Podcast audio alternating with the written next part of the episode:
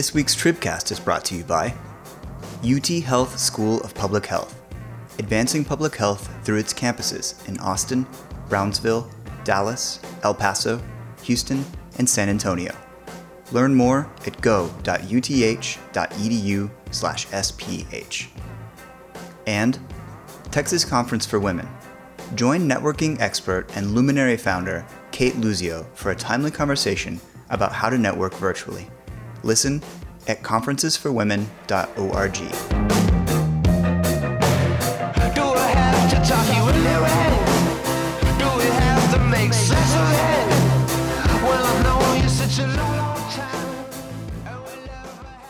Hello and welcome to the Texas Tribune Tribcast for September 10th, 2021. My name is Matthew Watkins. I'm managing editor of news and politics for the Texas Tribune. This week I'm joined by three Texas Tribune reporters, including Allison Waller. Hello, Allison. I'm Matthew. Happy to be here. Thanks for joining us. Reese Oxner Hi, thanks for having me. and Patrick Svitek. Hi there. Hey, Patrick. All right. So it is, as I mentioned, September 10th, which means that we are in day 10 of Texas's new abortion law being the, the law of the land here in the state. And there's been a lot of action surrounding this new law this week. Um, we had Abbott giving his first comments on it, which we will discuss here in a little bit. Uh, three of the four clinics in San Antonio that provide abortions confirmed uh, to the Tribune and other outlets that they've stopped doing the procedure due to the kind of legal concerns surrounding the law.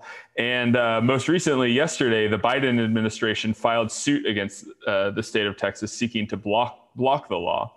Uh, Reese, I want to stop with you. Start with you since you've been covering kind of the legal machinations around this. Uh, the lawsuit, like we said, came from the Biden administration. I think it's it's probably fair to say the Biden administration had been feeling some pressure to do something about this law, which has gained a lot of national attention and raised concern, you know, kind of about whether the the right to abor- of an, the right to an abortion in Roe v. Wade has been kind of taken away by the Supreme Court's decision not to block it. Um, but as we mentioned, the Supreme Court has already decided not to block it once. Can you tell us a little bit about this suit and what, if anything, makes it different than kind of other efforts to, to keep it keep this law from going into effect? Yeah, for sure, Matthew. So, like you mentioned, uh, the law's construction has made it very difficult for uh, opponents of it to successfully overturn it in court so far. And so, a lot of eyes have been on the Department of Justice because uh, we've just been waiting for what they've uh, waiting for them to announce what they've been planning uh, ever since they said they were looking to legal avenues they could take. And so, so far, this law it it makes some of the same cases or the same case on merit, saying that it's uh, unconstitutional, that you can't take away a person's right to an abortion in the United States. But I think that the more unique approach that it also includes is it's arguing that Texas's law is violating and interfering with federal interests and operations as well. And I don't think we've seen that argument in courts yet. And so that's just another kind of hook that might be able to be um, held onto in courts. And so we haven't seen any arguments, of course, yet. The lawsuit was just filed. Uh, but some of the legal experts I've talked to are already a little bit skeptical of how the case may unfold. It really depends on how uh, the, the law is interpreted and how just this kind of problem of who's enforcing the law and who we can sue is working out. The other piece of the federal uh, lawsuit that's interesting is it essentially aims to block the enforcement on a everyday citizen basis. So during typical lawsuits, when you're trying to stop something from being enforced, you have to enjoin against a specific defendant. The reason this law was hard to do that with is because it allows private citizens to enforce it, not attorney generals or state officials or law enforcement. And so, if this lawsuit were to be successful, it looks like it would block everyday citizens from having these lawsuits on the grounds of interfering with federal interests and violating uh, individuals' constitutional rights. Right. So, and and we saw a little bit of that in the response from Ken Paxton yesterday. I know he said on Twitter something along the lines of, you know, Biden has basically sued every Texan in the state, you know, trying to to, to block them from from being able to do this.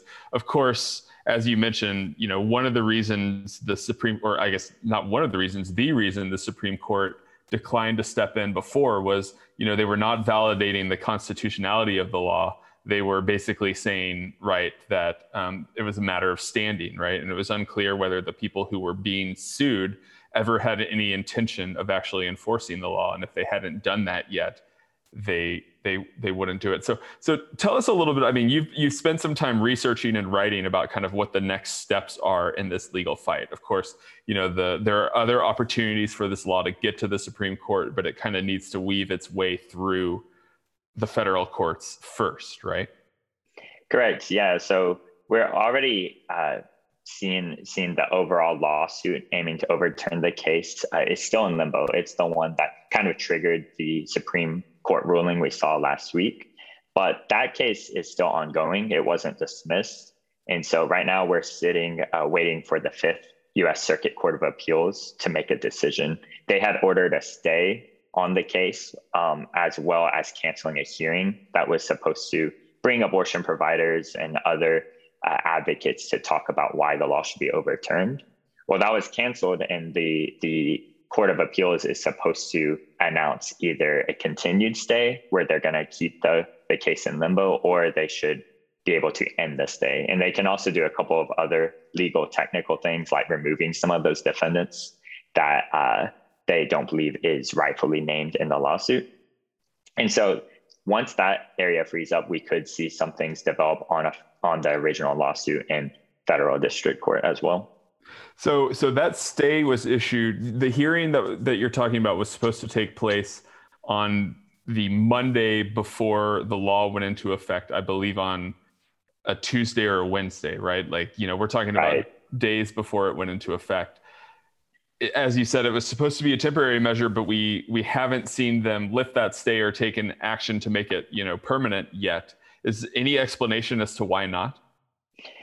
So we haven't had an official statement from the court as to why they haven't made a statement yet. And honestly, there isn't a legal deadline. Um, so it could be, you know, weeks or even uh, months later that they make their decision.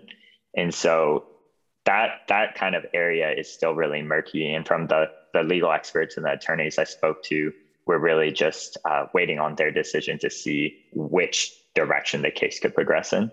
And that's, of course, separate from the, the federal lawsuit, which will have its own hearing and can develop on a completely different timeline than what we're waiting on in this court. Mm. Okay. Okay. Very good. And so, you know, Allison, I want to turn to you. You know, one of the um, the big aspects of this law, you know, I think two two very unusual parts of this law, right? One, the the kind of private enforcement mechanism that we already talked about the that any citizen can bring a suit against a um, an abortion provider or anyone who aids and abets an abortion and and and can in return get a, a kind of reward from the court of ten thousand dollars or more.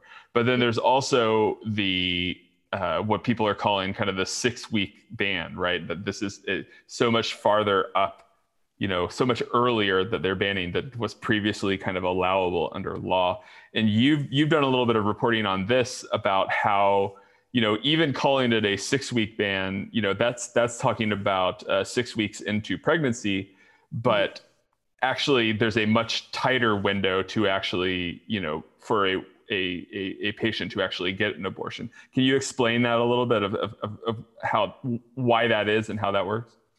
Yes, yeah, of course. Um, so, kind of this past weekend, um, Governor Abbott was very adamant on saying, you know, um, that people actually do have six weeks to get an abortion, but that very much was kind of a, a false, mischaracterized statement on his behalf. Um, and that's mainly due to the fact in the way that usually pregnancy is measured, especially in the medical sense.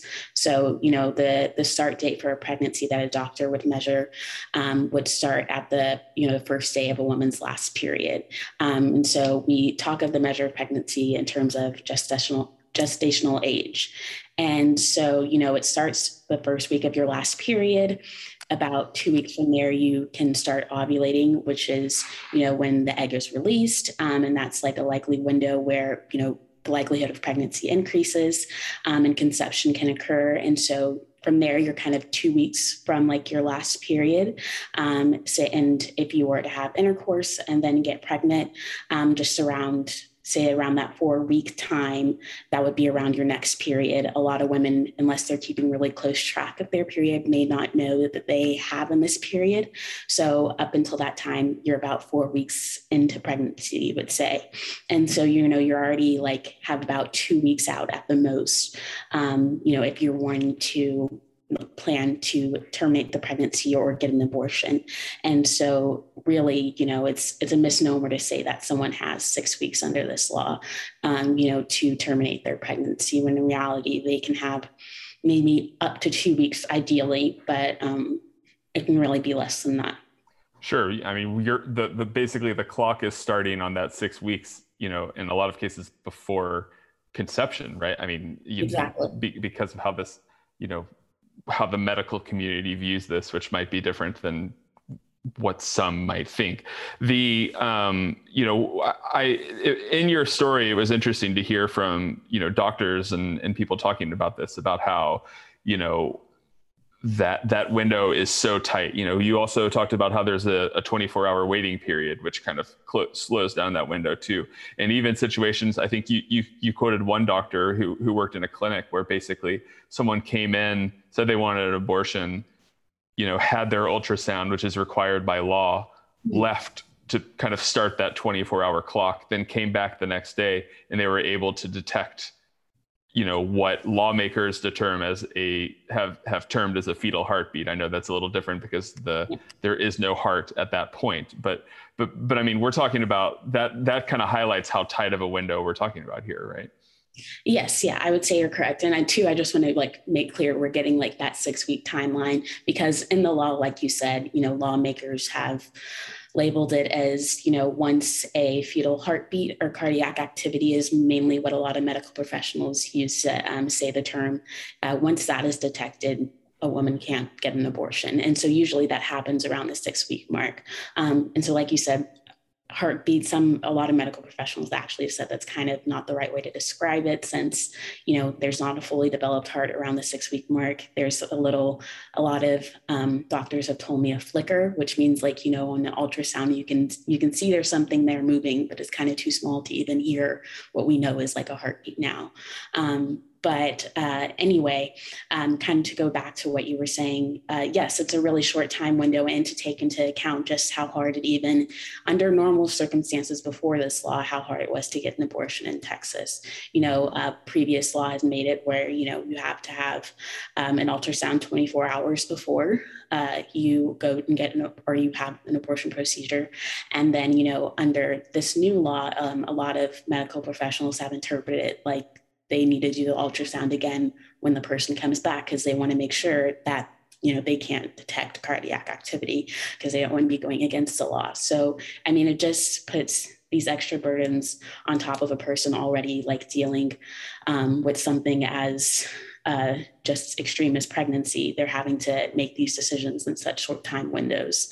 Um, and it's not really even weeks it can be days. So um, and, it's just a lot to think about and I think that gets to kind of why a lot of people are calling this kind of a near abortion ban, right? Because um, the vast majority of abortions that were happening in this state, uh, according to providers, were happening after that six week mark. And in, in some cases, you know, you, we talk about a week or two weeks or anything like that. In some cases, you know, many people don't take a, a pregnancy test on like on like day one after you know they were so so we we could be talking about a lot of people who maybe don't even find out they're pregnant until past that six weeks marks when it when it's a little bit too late.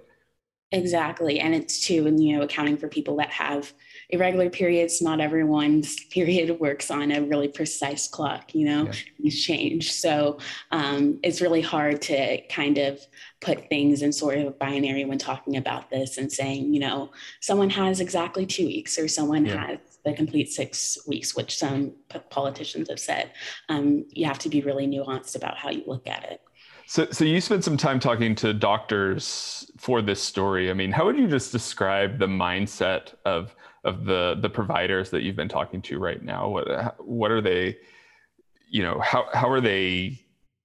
What are they doing about this right now? What are they What are they thinking uh, about about what's going on in the state?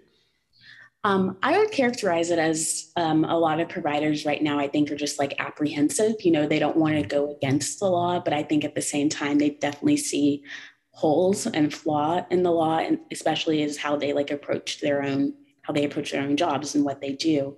Um, you know, I think also as well, just in terms of how they overall, you know, take care of a patient when it comes to like pregnancy and everything like that. They want to like make sure they have all the options on the table. And in this sense, this is one option that was really like no longer kind of existent anymore for a patient. Um, you know, not saying they're forcing a patient to do anything, of course, um, but I definitely think they're still trying to figure out how does this work with how they deal with people on a day-to-day basis. Um, and I think you know, with time, we're going to see probably you know how doctors and providers will handle this. Um, but i think right now it's still very like new and fresh where they're still trying to figure out themselves how does this work in a day-to-day situation? Reese one thing that i have watched with interest is you know we've seen these lawsuits trying to challenge the law what we have not seen at least to my knowledge at least that has gotten any kind of you know public attention are any lawsuits that have been filed you know, under the new authorities established by this law, right? No, not hearing of any abortion providers or anyone else being sued for the quote aiding and abetting abortions. What do you what do you make of that? Yeah, so we like you said, we were kind of watching to see if these lawsuits were going to come out.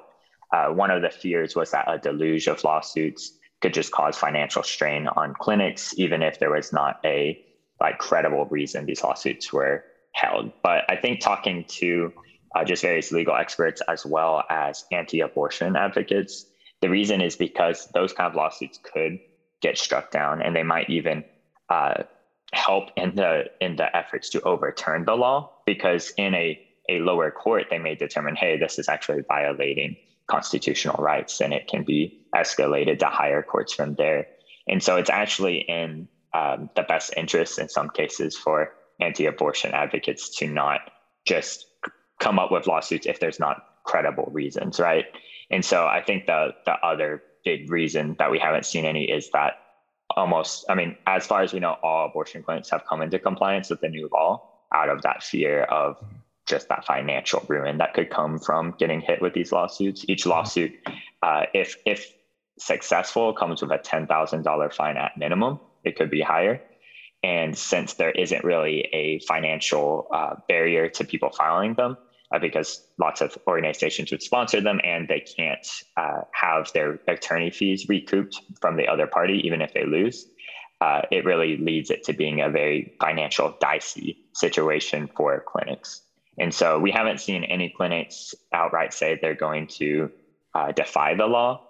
And so I think for a lot of the anti-abortion um, advocates, it's in their best interest not to bring up frivolous lawsuits at this point.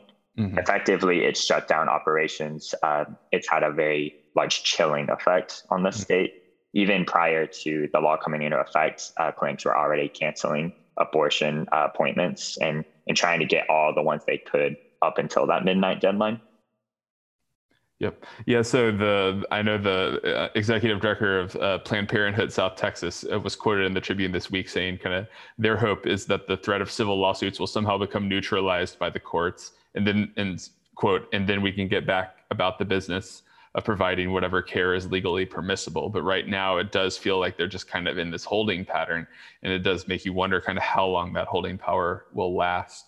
Um, Patrick, I want to ask you about kind of the political uh, reaction to this. You know, Abbott made a lot, got a lot of attention this week when he was asked about particularly how this bill does not have any kind of exception for victims of rape or incest. And you know, he he came back and said that was when he said they have the six weeks that we talked about earlier with Allison. He also talked about you know kind of the the solution to that is eliminating rape in Texas. Uh, I think most people would agree that's not an achievable goal, but uh, and it got a lot of kind of pushback from him. But more speaking more broadly, Patrick, I mean, how are you seeing the politics of this play out? Uh, to me, correct me if I'm wrong. I, I, I'm wondering if you have a different opinion here. It still seems to me that it's maybe a little bit quieter than I would have expected, uh, given that this has been such a hot button issue in politics for for so long. Yeah, you haven't seen necessarily outspoken championing of this uh, law going into effect by every Republican elected official in Texas or every Republican elected leader. You know, obviously Abbott has been out front on it as the the governor who signed it. Um, you know, and then you've had the lieutenant governor um, you know, who uh, helped pass it in his chamber be out front on it. But you haven't heard, uh, it's not the kind of state level law that's broken through to the federal officials. For example, you haven't seen a lot from Ted Cruz or John Cornyn on this, haven't seen a lot from the Republican members of the congressional delegation. Um, and, you know, you haven't seen um, some of the more moderate state Republican state lawmakers speak out about it. And so I think you're right in that. Um, you know, even though this got strong Republican support when it came time to actually vote for it, um, right now you're not seeing kind of universal, um, you know, promotion of it by Republican officials in Texas.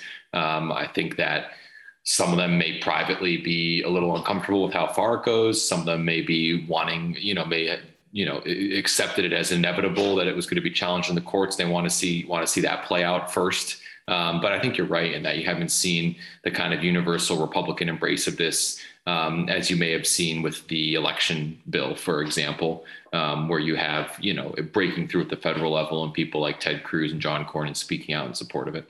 Yeah, Patrick, it's also been interesting. Uh, our politics editor made this point to me earlier this week uh, uh, it, that there hasn't really been any Democrat to rally behind in this. You know, uh, we're obviously getting closer to a gubernatorial election in Texas, Democrats do not have a candidate.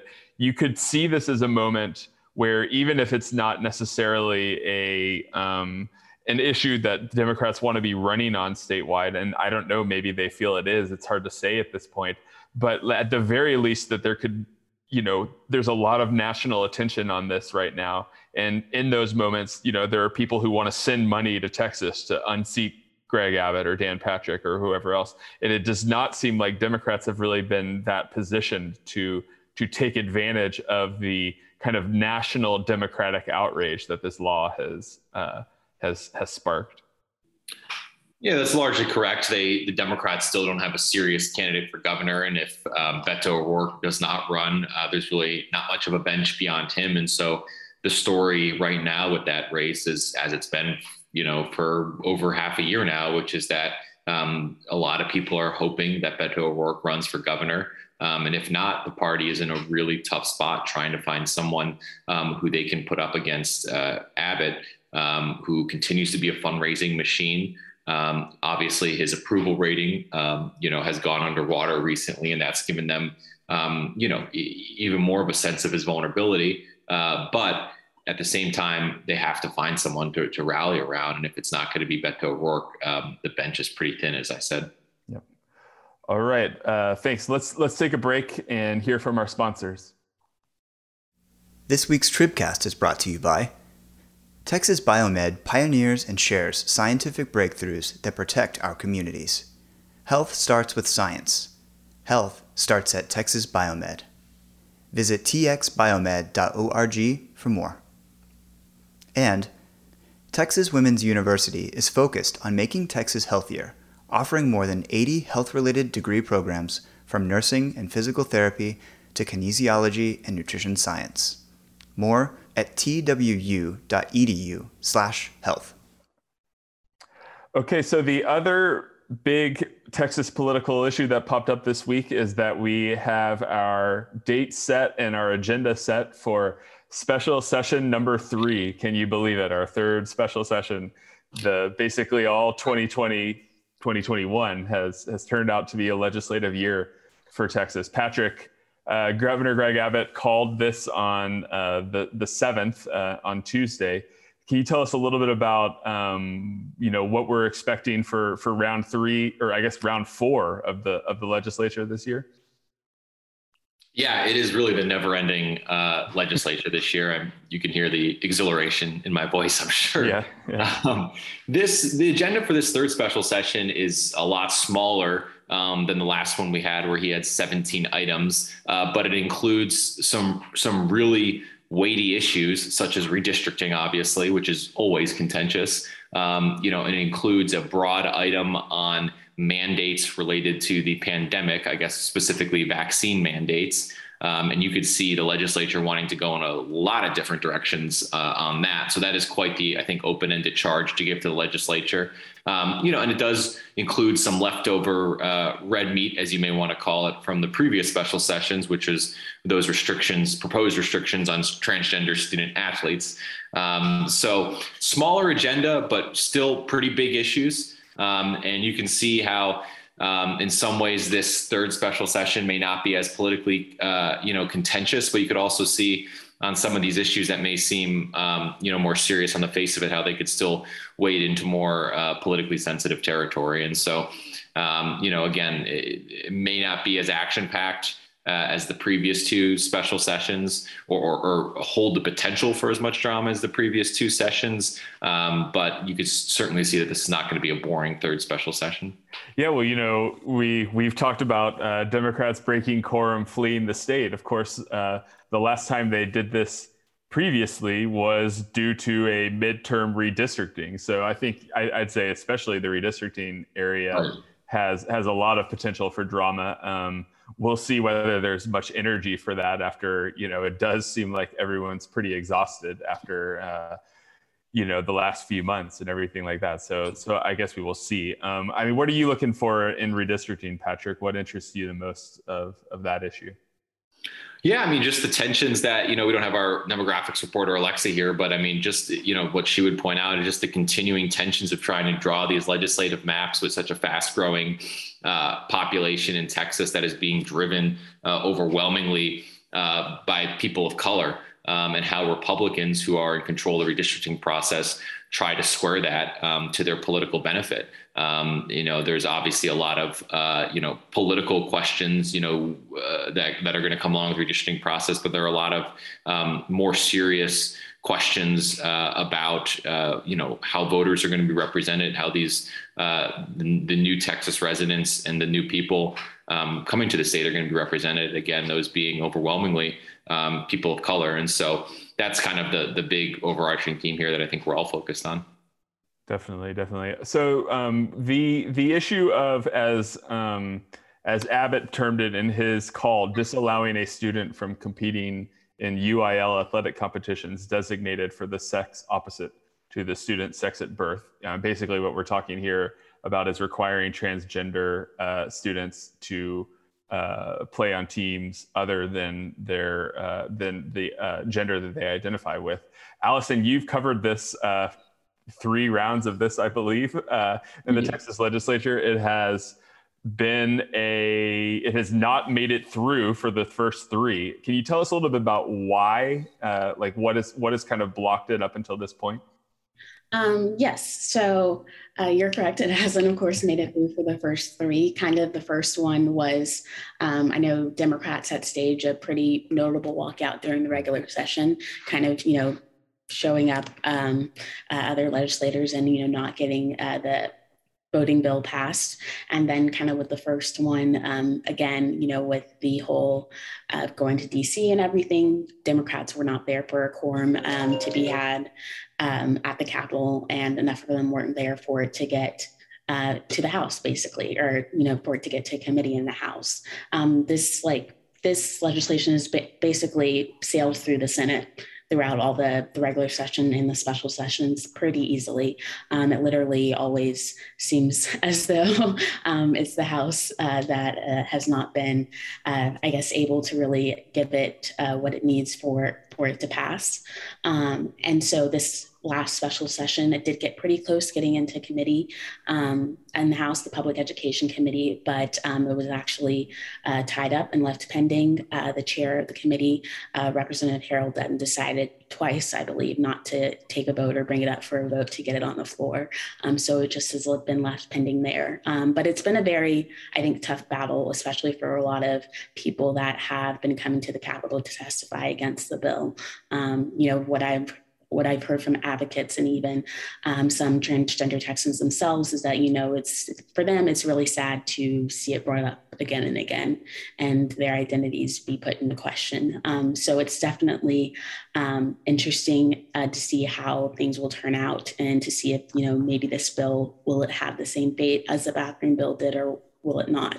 So yeah, I mean, it has really been a kind of a roller coaster for this bill going through. I mean, this was, of course, we we talked about this several months ago. This was a bill that, um, you know, Harold Dutton, as you mentioned, chair of the Public Education Committee, has a lot of control over whether this could ever reach the House floor. He is a Democrat, and so I think a lot of people who are opposed to this bill have taken solace in knowing that he's there. But of course, he did allow it to get to the floor in the regular session uh, largely as in retaliation against his fellow Democrats who had killed a bill related to edu- another education related bill that he was in favor of. It didn't make it out due in part due to the the walkout, although I think there very legitimate questions as to whether it would have made it out anyways. Um, and then and then of course in in the the second special session, as you mentioned, it, it didn't get through as well. So um, and then and then it's back, and and we'll see we'll see what happens. Um, I'll I'll be very curious to see whether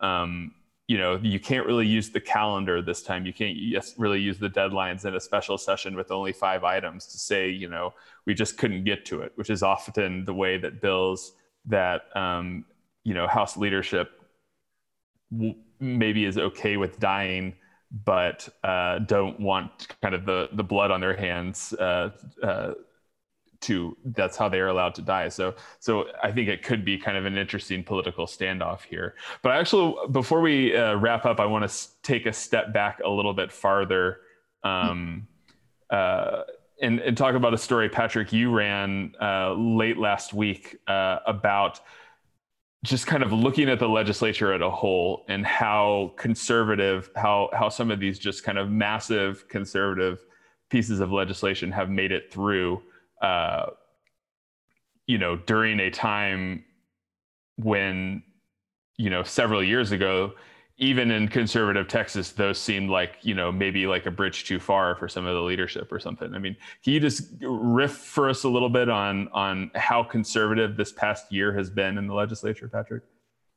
Well, that last week um, that you're referring to seemed to really bring into relief how much the political pendulum, at least when it comes to policy making, has swung to the right in Texas since the 2020 election. Obviously, Democrats uh, were heading into that election uh, thinking that they had kind of a, you know, one of their best shots in, in recent history uh, to turn the tide in their favor in Texas. Um, you know, they thought there was a statewide win within reach, whether it was John Cornyn losing or, or Donald Trump losing Texas. Um, they wanted to pick up several uh, congressional seats, and they thought they had a good chance of doing that. They were pretty getting pretty bullish about flipping the state house, which would have been humongously consequential to the future of policymaking in Texas. Um, but instead, they fell they fell pretty short uh, in virtually all those uh, political categories. Um, and then you had the Republicans, you know, charge into this uh, regular session and these special sessions, um, you know, taking the state in a very conservative direction. And I think you saw that all kind of,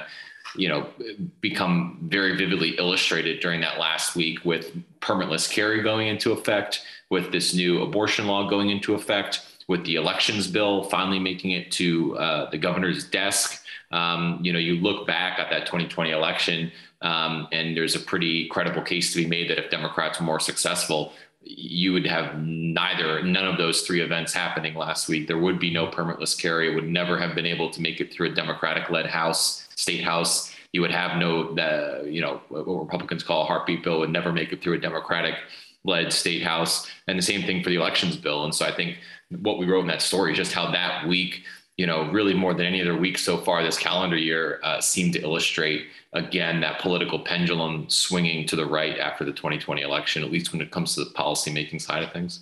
Yeah, it is interesting because, you know, it wasn't too long ago where there were basically the Republicans had a supermajority in the House and and uh, had you know much larger uh, margins in that. And it, the, the Democrats didn't flip the House as expected, but I mean, we have seen in recent years things trending a little bit more in the Democratic direction. I think there's a very good question as to whether that trend will continue in 2022, given kind of the national uh, situation, and it could end up being a tough midterm election nationally for Democrats. But um, you know, I, I've I have just found it very interesting that you know so much of this is about perception, is and and it you know most years 10 years ago this would have been a, a, a relatively small margin you know uh, Trump winning Texas by six would have been a uh, you know a cause for concern for Republicans. But given that expectations by Democrats were so high, it did seem to have given Republicans a lot of confidence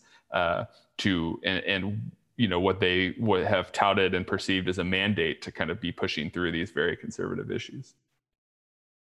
An interesting thing to watch, and of course, we will see how conservative they go for the special session here in uh, the coming weeks. Uh, thank you to Patrick, Allison, and Reese for joining us this week. Thank you to our producer, Todd. And thank you to our sponsors, the UT School of Public Health, the Texas Conference for Women, Texas Biomed, and Texas Women's University. We'll talk to y'all next week.